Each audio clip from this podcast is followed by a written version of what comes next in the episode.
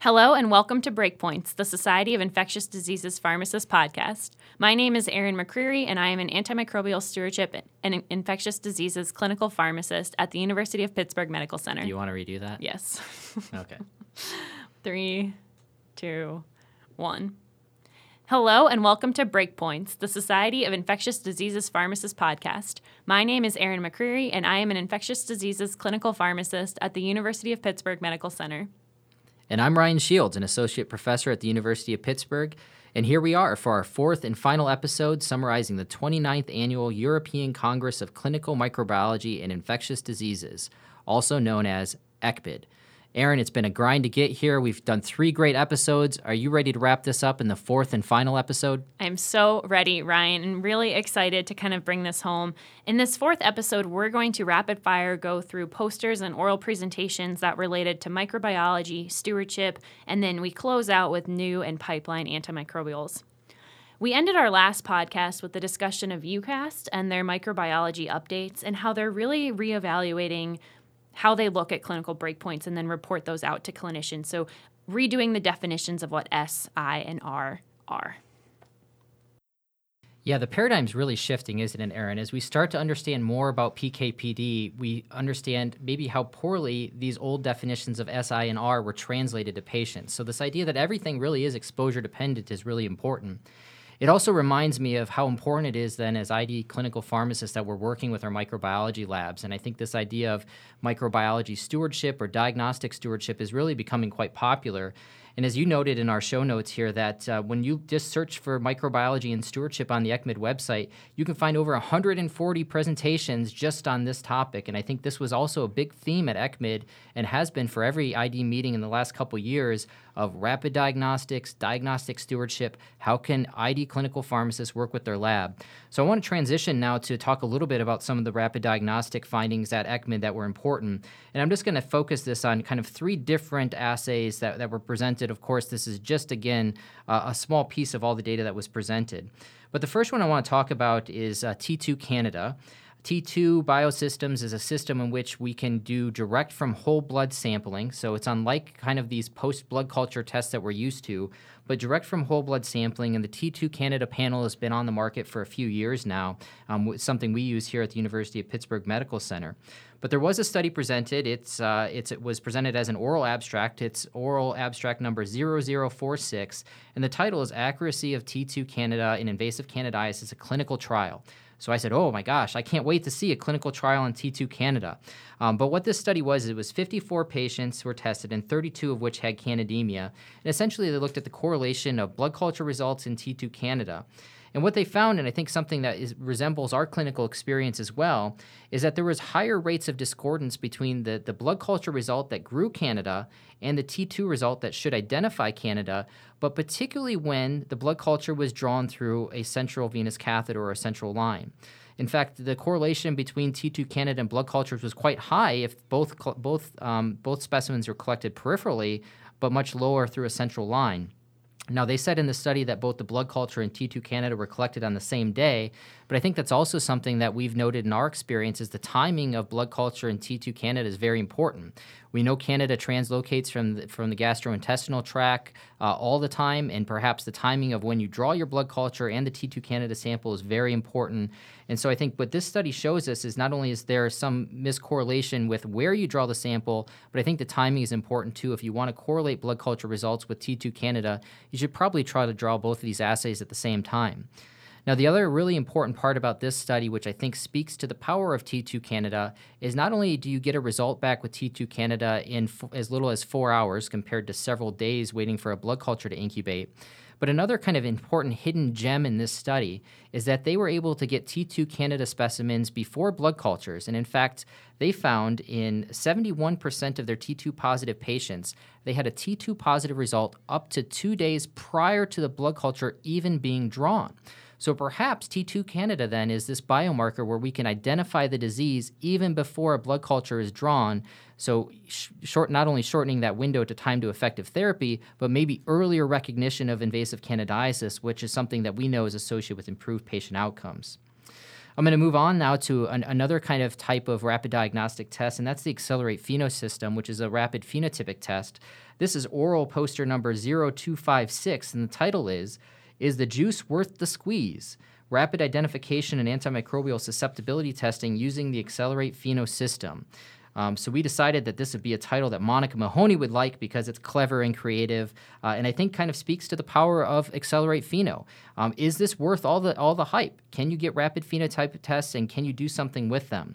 So this is a study done in Rhode Island by Kim Chapin, uh, who I know personally is in directs the microbiology lab there. She's a wonderful uh, microbiology lab director who really understands this test. And what she did in this study is she took 100 consecutive blood cultures that grew gram-negative rods, or at least gram-negative rods were identified on the gram stain, and she compared the Accelerate Pheno system, which the microbiology text loaded, compared to standard of care. And in this study, the standard of care was Vitek uh, for susceptibility and MALDI-TOF for identification. And not surprisingly, you get much quicker results and a quicker turnaround time with Accelerate Pheno. Um, but what was important is that only 76% of these isolates gave an actionable result based on the ID and sensitivity of the test. So 76 out of 100 specimens would have resulted in an actionable result. And of those, um, they, were, they forecasted that they could de escalate antibiotics in 79% of their patients. So I think a question that comes up from this study is well, is 76% a good yield on this test? Right? If we're going to test 100 patients and maybe a quarter of them we can't use the results, is that a good yield? And I think there's a few things to, to consider in that, and, and one of which in this study, 20% of their specimens were polymicrobial. We know that this is going to be a challenge for any rapid diagnostic test where you have more than one organism growing in the blood culture. How well genotypic or phenotypic tests will detect multiple organisms and give you some actionable results. And the other thing about Accelerate Pheno is the, the, the ID panel is actually very robust. This identifies 12 gram negative pathogens, but based on your local epidemiology, you may have pathogens that are off target. So some of those pathogens that may be off target are things like Stenotrophomonas or Morganella. So part of the performance of the assay is also going to depend on your local epidemiology and your local patterns. But I, would say, in, in summary, we're all excited about Accelerate Pheno. This is a rapid phenotype test. So, unlike the genotypic test, where you generally just use those results to escalate, or if you have a very good antibiogram, maybe you can de escalate. But Accelerate Pheno, you're getting MIC results back in as little as seven hours. And usually, as ID clinicians, that's something we feel comfortable uh, in using to de escalate our antibiotics. So, this is certainly a powerful tool, and I know it's being used more and more commonly. So, hopefully, we'll see some very nice clinical outcomes data and meetings to follow. Yeah, Ryan, I think you bring up such really important points with both of those platforms, and, and notably just like understanding the test, number one, understanding who to run the test in, the logistical challenges of that. I know we've implemented some rapid diagnostics here, and a fair number of our tests, it's because things get sent in the wrong test tube or at the wrong time, or there's miscommunication with the lab. And, and you never kind of think about these things when you're bringing these platforms in. And so um, there's such a huge role for physicians, pharmacists, microbiologists, everyone to work together. Nursing, in particular, is such a huge huge player in implementing rapid diagnostics because they're right at the bedside. And working with the microbiology lab as a clinician and understanding these tests is, I think, so crucial and, and, will continue to, to shine through in some of these these papers that are published about these platforms. Yeah, we'd love to plug all these things in and get actionable results, but there's many steps in the process, and so process performance I think is something that we should all consider in, in incorporating these. Yeah. The, the final test I want to talk about very quickly is this idea of the BioFire Film Array Pneumonia Panel um, for, to help with the rapid diagnosis of pneumonia. Now, this panel is approved in, in Europe um, for, for the use for patients that have sputum or endotracheal aspirate cultures, and you get turnaround times of, of about an hour. And so this panel is very robust. It has 18 different bacteria, which includes three different atypical bacteria, nine viruses, and seven antimicrobial resistance genotypic targets. And so the, the, the, challenge is well, how do you use all that information? So we had a study that was done, um, this is poster number 1560, that was done in France in a multi center study. And they got 63 sputum specimens, sputum or endotracheal aspirates from 61 patients. And overall, the performance of the assay looked pretty good. If you grew it in culture, 95% of the time you were able to find it in, in the in the film array panel. And if you didn't grow it in culture, 93% of the time you didn't find it in the film array as well. But I think the big challenge with this particular test is most likely when you look for multiple targets, you're going to find multiple targets. And that was the key takeaway from this abstract. In fact, that they found uh, a number of different uh, different targets that were not identified by by culture alone. So, in fact, they had 39 additional species that were identified from 24 of the 63 specimens, and this was mostly uh, strep pneumo and Haemophilus influenza. Um, so, again, if you're looking for more targets, you're most likely to find them. And how reliable is this going to be for sputum and endotracheal samples? And I think that's my big takeaway here is if you have lots of information, lots of targets you're looking for, lots of different resistant determinants, it's unclear what the clinical significance of finding a target is, right? We struggle with this for patients with pneumonia. Is this a colonizing pathogen or an infecting pathogen?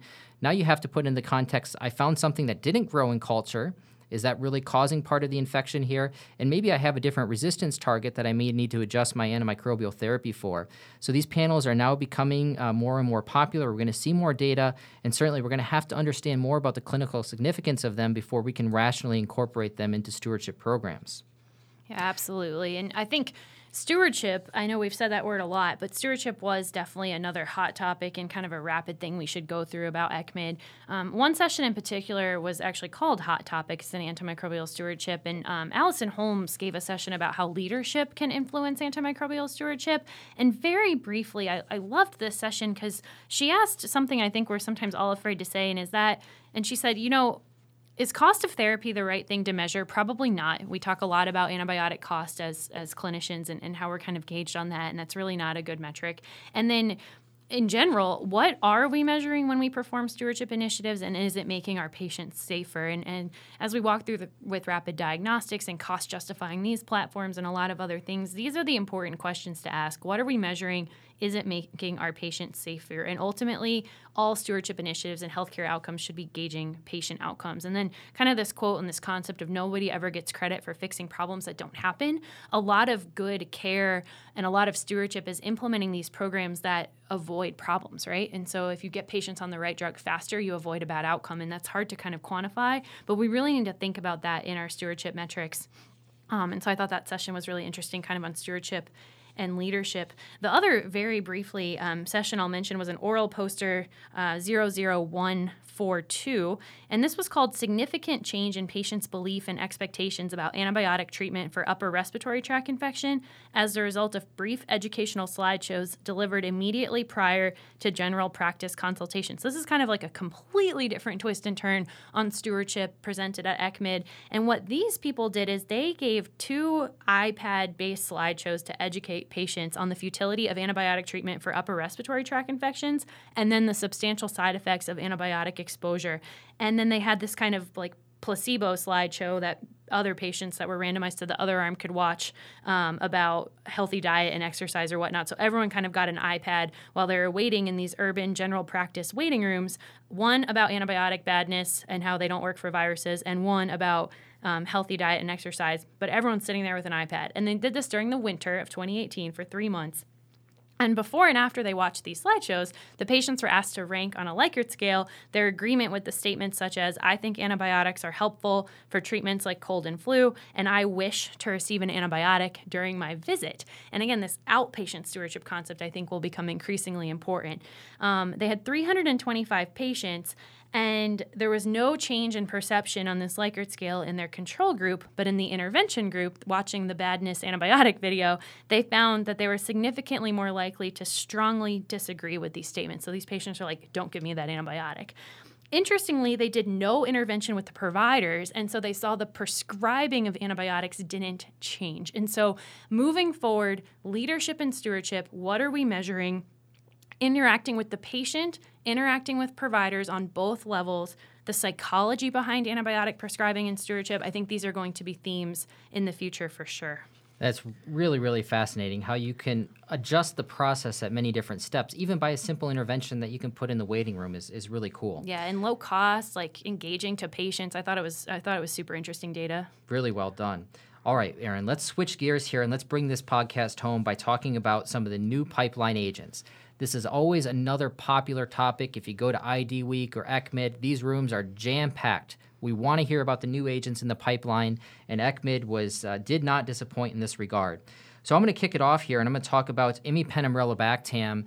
Uh, and I'll just mention that we're going to try and focus on agents that are closest to being FDA approved and closest to being available to clinicians, although there is a long list of agents in the pipeline uh, that you can hear about at these meetings.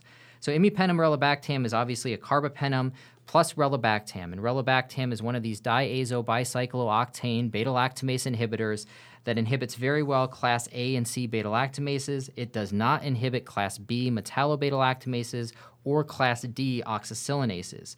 Overall, there was 14 posters on imipenem relebactam at ECCMID. Most of these were presenting in vitro data, and the in vitro data uh, is has been presented previously. We know that this drug is going to have activity against CRE, specifically KPC producing CRE.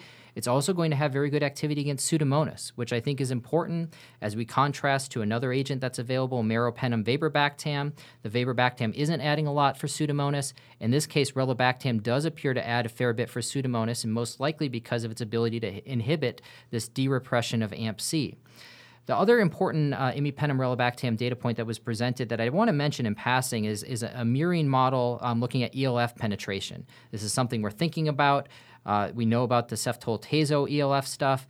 Uh, so now imipenem relebactam, they showed that relebactam penetrates the ELF about 43% once you adjust for protein binding, and this was certainly effective to treat both Pseudomonas and Klebsiella uh, in this pneumonia model. So the in vitro data looks great. For imipenem we're still waiting publication of the Restore IMI trial, where they evaluated patients with carbapenem resistant pathogens and compared them to, to, to, other regimens. So we're waiting to see the clinical data. We're waiting to see what the FDA decides on imipenem but it may not be that far away. Erin, you want to tell us about another agent that may not be that far away? I I do, Ryan. But first, I want to say I know Pseudomonas was your nerd out moment, but I think Imirel, Mirovaber, Ceftaz the role they play in multi drug resistant Pseudomonas, along with Ceftold-Tazo, I mean, like, what a world, right? We have all these drugs now. Um, I think that's going to be really important. I know this is confusing to clinicians. I know we get asked about this all the time with susceptibility testing and what the roles will play. Pseudomonas mechanisms of resistance are so intricate. Um, so, love seeing all these drugs in our armamentarium, and we'll be excited to kind of see if we can develop treatment pathways for where they fit. Another one we're going to have to fit in there is cefiderocol. So there were 13 posters on cefiderocol, all about the in vitro activity of this agent. So this cefiderocol is essentially Trojan horse ceftazidime, and so it's a siderophore ceftazidime, so kind of sneaks its way into the organism. Um, Sean Wynn presented an interesting poster. This is poster 1855 of 4,507 meropenem non-susceptible isolates using CLSI breakpoints of Enterobacteriaceae, Pseudomonas, Acinetobacter, Stenotrophomonas, and Burkholderia. The MIC 90 for the Enterobacteriaceae was four, but looking at Pseudomonas, you get into MIC 90s of one, um, Acinetobacter 2, 0.25 for Steno, and 0.5 for Burkholderia. So I think the role of this drug for non fermenters is going to be compelling. Um, Enterobacteriaceae, does it have activity? Absolutely. There was one last cefiderocol poster I want to mention, which is poster 1853.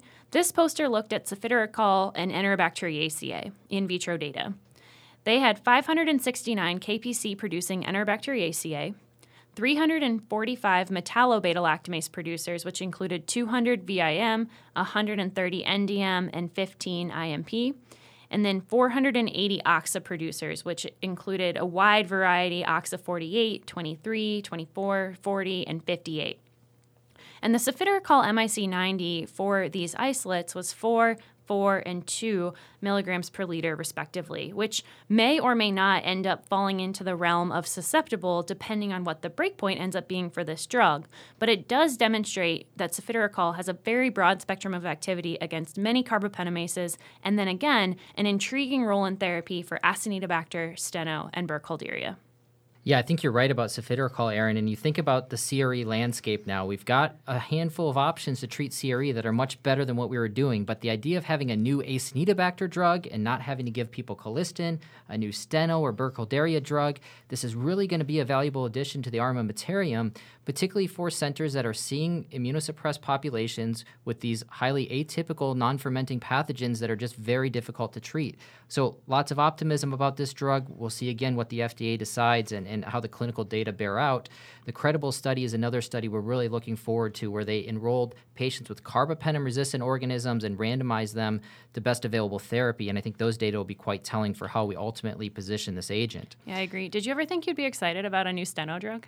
Like I'm super excited about it. I'm like, yes, steno, that's resistant. Let me treat it with cefiderocol. Stenotrophomonas, uh, it's uh, you know it's um I, I So tell this pumped. story So all the time, and uh, I've started thinking more and more about steno, and, and I have to tell this kind of personal anecdote for a second. Is I have a son who has red hair and, and really looks nothing alike me, and and we can read into to many of the reasons for that, but.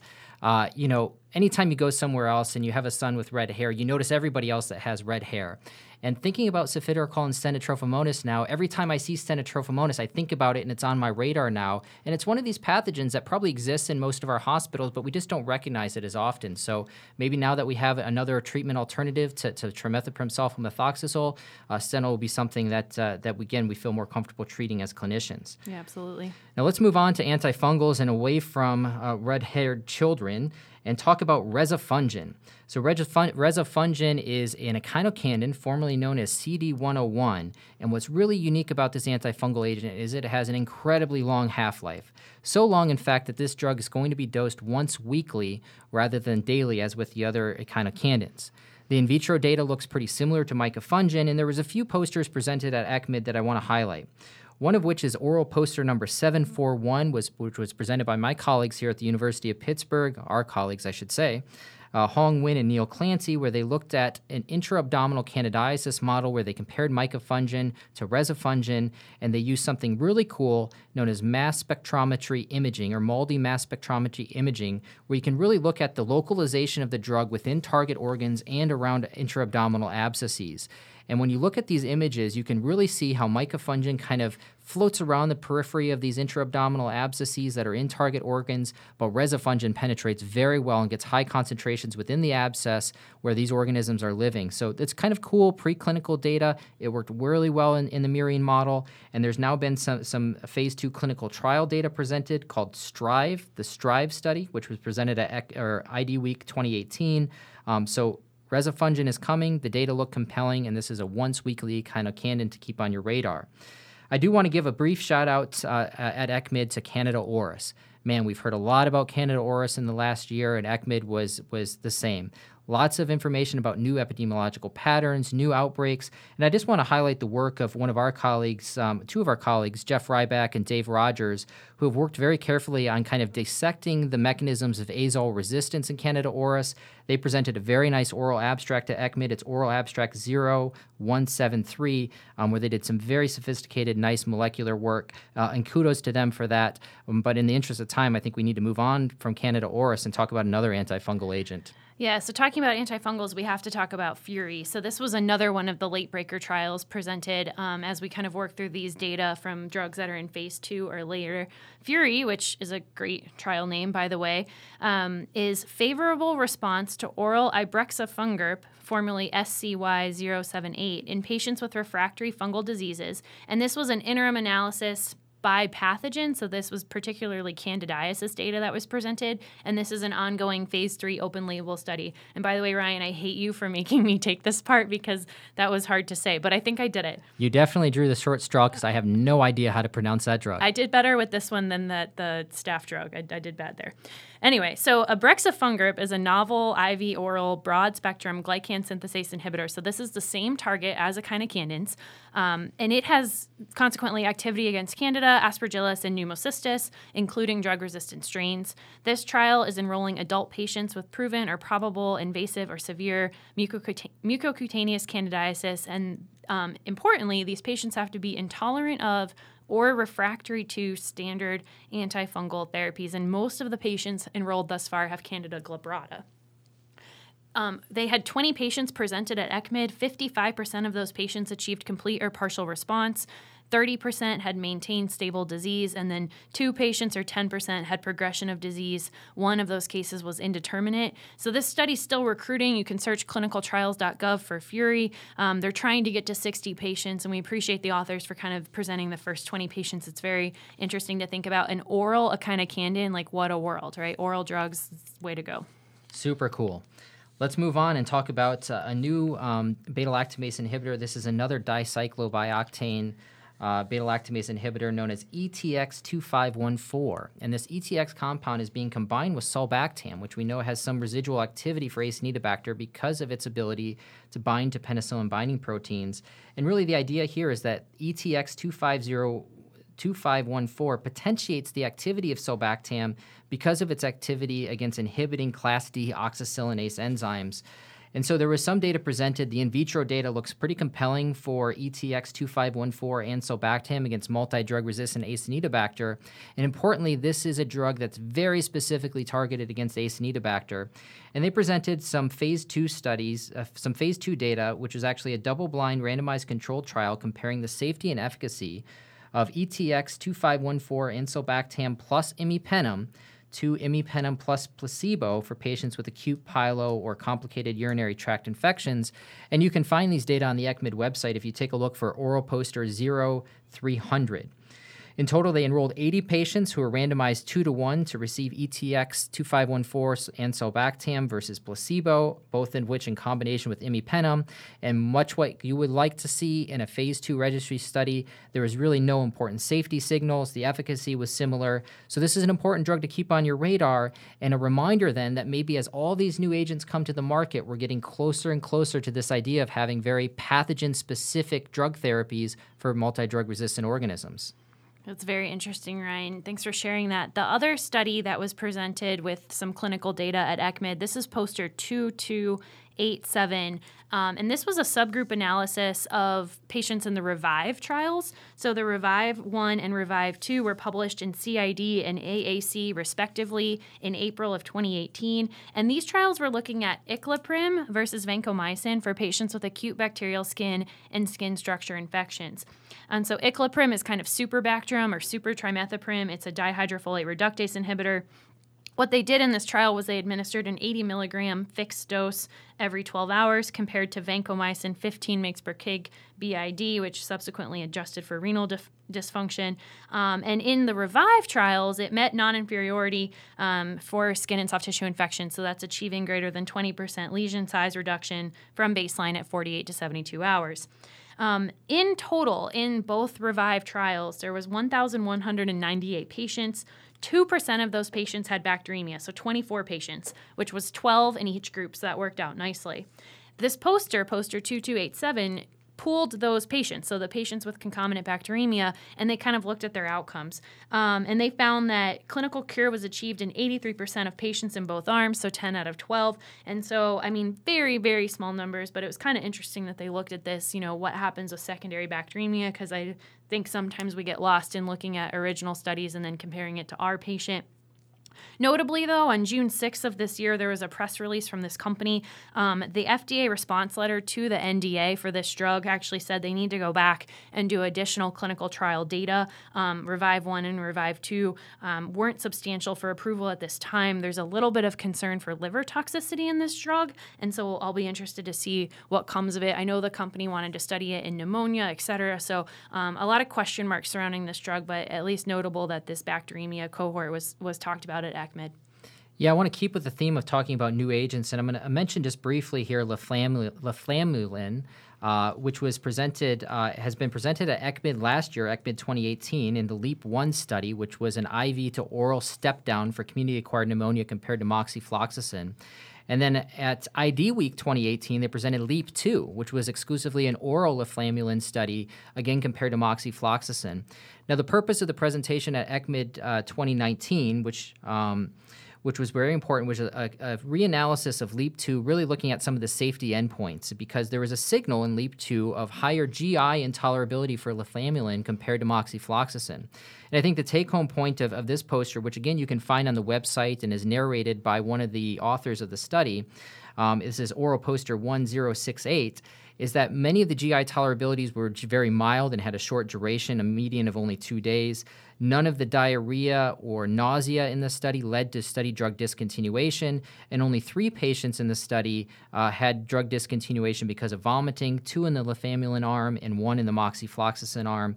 So, again, this drug appears to be pretty safe and effective. This is a five day treatment for community acquired pneumonia, and again, something that perhaps we can be on the lookout for later this year. Awesome, Ryan. Thank you. And then the last drug we want to talk about is tebipenem. So this is poster 1950. And this is an oral carbapenem. So I got to talk about the cool oral drugs. Thank you for that. Um, but so this poster, this 1950, looked at how they selected the dose for this oral carbapenem for what will subsequently be the phase three trials. And, and so basically, the conclusion of this poster, I'll, I'll give you guys the punchline, is that 600 milligrams every eight hours is going to be the dose. They said that that would achieve greater than 90% probability of target attainment against the wild type distribution of all complicated UTI pathogens. They looked pretty much at E. coli and Klebsiella. Um, so we'll see how that plays out moving forward. I think that's amazing. I think we need these options um, for uh, levofloxacin resistant, Bactrim resistant, et cetera, like ESBL bugs that we don't we can't treat outpatient. But again, stewardship implications of an oral carbapenem, we'll see how that plays.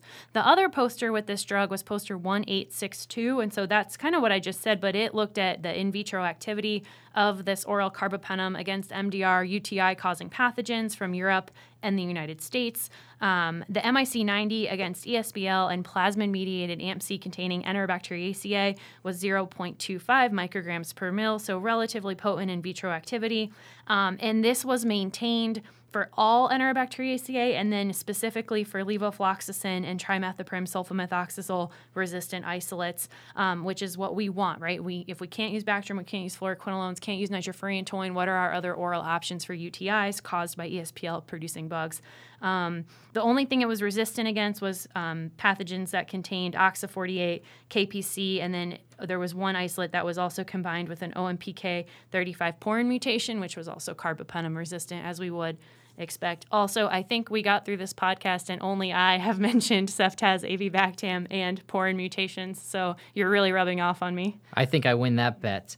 And wow, what a ton of information we presented here today. I mean, we've gotten through a lot of information, and I can promise you, audience, Erin and I have done our best to be succinct about this and really summarize just some of the high level science but it speaks to how much data were really presented. And we're passing back notes back and forth here saying, oh, should we stop? We were going way long.